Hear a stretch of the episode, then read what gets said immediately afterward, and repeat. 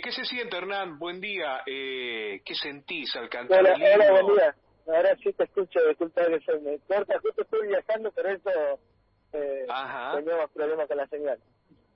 Bien, bueno, un gusto, un placer, bienvenido a Pateando Límite, Germán Mata y todo el equipo, te saluda Hernán. Bueno, ahí estábamos un poco recordando tu participación de Londres, en Río, con Alberto eh, Funes, y preguntarte, bueno, ¿qué, ¿qué se siente en ese momento que salís a la pista, eh, empezás a precalentar, sabés que estás ahí representando a millones de argentinos y argentinas? Eh, contanos de tu sentimiento eh, remontándote a hace cuatro años o cinco años atrás, lo que fue Río 2016. ¿Qué se siente estar ahí representando a, la Celeste y Blanca, a la Argentina? Sí, la verdad que para mí es un orgullo. Pasar de estar acostado y sin rumbo, viste, en, en casa, viste, con esto de la discapacidad y todo eso, estar en un juego paralímpico en el 2012, que fue el que más sentí, digamos, porque fue mi primer juego. Y Sí, te vamos, te estamos escuchando entrecortado, Sí, Hernán. Eh, no sé si te agarramos. Que de repente ¿Nos escuchás ahí? con, con su bandera en, el podio y, poder vivir ese momento es, lindo, ¿no? Claro, claro. Eh, Hernán, eh, mientras ha- hacemos un, un breve comentario con, con Alberto, te vamos a pe- pedir, sabemos que estás en viaje, si hay chances, eh, no sé si estás cerca un parador o algo, o eh, de ubicarte te iba a decir, eh, va- me imagino que vas atrás, eh, bueno, de todas maneras, eh, ver de qué forma, eh, ahí con, con Nacho, que seguramente está a- haciendo todo para que salga en, en óptimas condiciones, pero que tiene que ver con la señal, con, con tu traslado más que nada. Eh, bueno, con- contanos eh, en qué momento te encontramos, hacia dónde estás yendo. Y ahora estoy yendo hacia Mar del Plata eh, porque Ahí te escuchamos mejor. La verdad que con esto de la restricción y todo eso, bueno, yo me encontraba en Lobería con, con Ariel González, que Sí, es eh, el técnico o el técnico de la selección argentina de, Sí, deportes para personas con parálisis cerebral, eh. FADEPAC. eh, me encuentro haciendo la preparación para para eh, estar en Tokio y bueno y ahora me dirijo hacia Zárate porque como voy a a Concepción del Uruguay eh, al torneo eh, que Sí. puede generar plaza para para Tokio entonces estoy estoy viajando y por eso la complicación en la llamada no Bien, bien. Eh, Hernán, eh, si podés contarle a la gente eh, qué hay de distinto de este Hernán 2021 con aquel Hernán que ganó su primer medalla en Londres 2012. Eh, ¿Qué hay de distinto? Eh, la verdad que no sé, o sea, capaz que lo que tengo de distinto es que hoy estoy más grande, maduré un poco más, quizás Sí, me doy cuenta que cuesta que cuesta mucho, en ese momento era era chico y, y en, en Londres 2012 era como que no tenía tanta presión eh, eh, en lo deportivo, hoy sí ya tengo un poco más de presión porque ya me di cuenta de lo que soy como, como deportista, entonces uno ya, ya empieza a darse cuenta de, que todo el mundo está esperando a ver qué pasa con conmigo y tanto como con otros deportistas, ¿no? Pero sí, tengo mucha presión y en eso es lo diferente. Después, eh, Hernán sigue siendo el mismo de, de, de- de Londres y hasta el día de hoy. En, en- Claro, en otra claro. cosa no cambié. Se suma a la charla Valentín Cabrera y en este caso también Alberto Fune para seguir conversando. Estamos dialogando con Hernán Barreto, eh, es atleta paralímpico argentino, triple medallista que sueña eh, en estar en lo más alto del podio en Tokio. Abrimos juego. Hola Hernán, ¿cómo estás? Eh, habla Valentín Cabrera. quería preguntarte, porque tuviste la oportunidad de competir en lugares como bien, 2012, Río 2016, y hoy toca creo que el torneo más difícil por todo lo que está sucediendo en todo el mundo, acomplejando los entrenamientos. Ahí lo, Valentín, ¿nos escuchás? Bueno, eh, si podemos levantar un poquito más el tono, que me decía, decía Hernán que no te escucha tan claro, si puede ser. ¿Ahora me escuchan bien? A ver, Hernán, ¿lo recibís bien, Hernán? Ahora lo escucho un poco mejor. Vamos, Valentín. Eh, consultarte cómo te adaptaste vos en el contexto de la cuarentena a los entrenamientos y cómo te encontrás ahora a la espera de Tokio. Ya, eh, el tema de los entrenamientos en el tema de cuarentena fueron bastante difíciles porque no solo aparte soy, deportista, sino que también trabajo en el municipio y estoy abocado justamente en el área de salud, lo cual es, el año pasado, por ejemplo, eh, me la pasaba casi trabajando eh, 24 horas en, algunas oportunidades eh, en el área de salud y a veces descuidaba mucho el, deporte. Eh, y bueno, con, como tuve también, eh, me contagié con el virus, eh, fue, fue bastante complicado el año pasado.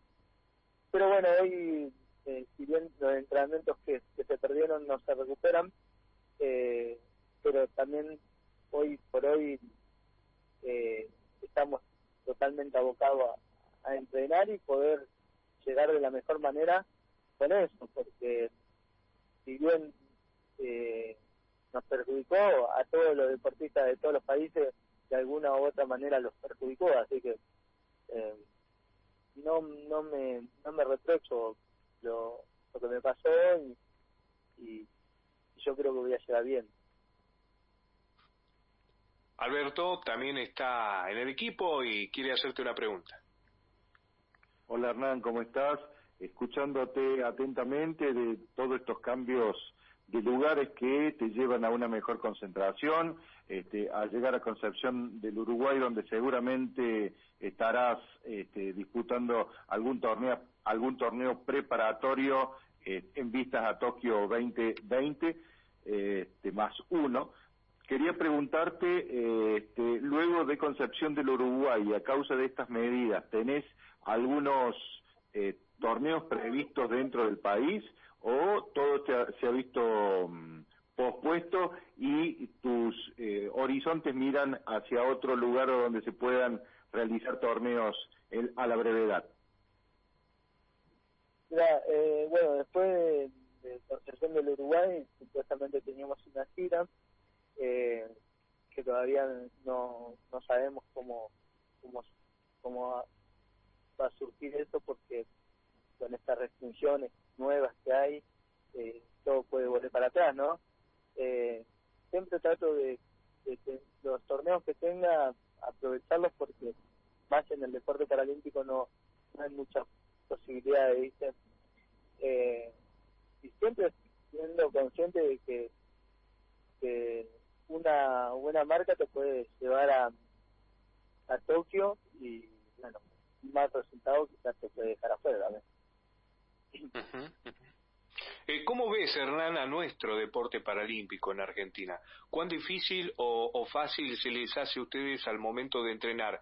Dejando de un poco al lado, de, lado, digo, la, pandemia, o como quieras expresar vos en el contexto que quieras ubicar a, nuestro deporte paralímpico.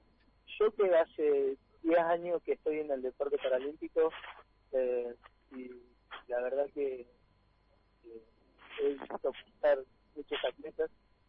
Considero que eh, nos han apoyado mucho, hemos crecido también como, como deportistas, nosotros tenemos las mismas becas que, que los deportistas convencionales, eh, por lo menos el caso mío, al ser medallista cobro como gladiador deportivo, después nosotros tenemos que revalidar eh, eh, la marca continuamente eh, y más si son medallistas, la medalla, ¿no? Eh, sí. Y obviamente eh, considero que, que se podrían hacer muchas cosas más, pero hemos crecido, hemos crecido el deporte paralímpico hoy en Argentina ¿Qué cosas, porque viajaste por muchos países, claro, ahí te cortado, perdón. Digo, viajaste por muchos países. ¿Qué cosas te gustaría traer que viste de otros países y que se pudiera hacer en Argentina? Y respecto, yo siempre digo que lo que no está en la televisión no existe. Eh, a mí me gustaría, por ejemplo, que el deporte paralímpico eh, no solo no solo se vea en la TV pública, por ejemplo, sino que se vea en todos los canales. Eh, está bien que nosotros sabemos que, o por lo menos yo sé, que el deporte paralímpico no es vistoso, o, o no, o los canales de televisión no lo saben explotar. Eh, eso me gustaría que, que cambiara en, Argentina. Eh, o por ejemplo que las marcas importantes eh, de deportes que, que, hay un montón acá en Argentina o por ejemplo en otros países que son las mismas marcas, acá en Argentina no no le dan no le dan importancia al deporte paralímpico. Eso también debería cambiar porque ¿Y vos qué crees? creo que también consumen las marcas eh, de deporte y eso no lo están explotando las marcas. Entonces eso me gustaría que también se cambie. Bien. Hernán y vos crees que por dónde pasa por por decisión de de, grupos empresarios de, de, los dirigentes que se acerquen más a, a, los distintos a las distintas empresas les, les hagan notar que, que, el deporte adaptado y paralímpico eh, tiende a, crecer eh, ¿qué, o, que está mejorando? Eh, ¿Qué pensás? ¿Por dónde está la traba? Que no se visibiliza mucho, que, que no le dan mucha importancia, como bien vos decís.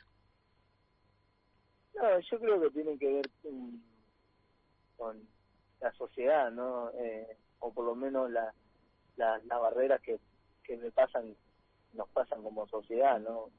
Eh, no puede ser que un deportista que, que tenga muchos logros eh, a nivel paralímpico, eh, 10 años de carrera, hablo por mí, ¿no? 10 años de carrera Y, y haya conseguido tantas cosas eh, y pueda y pueda ser un reflejo para los chicos, eh, las marcas no, no, no, no aporten, o sea, no, no exploten ese, ese potencial.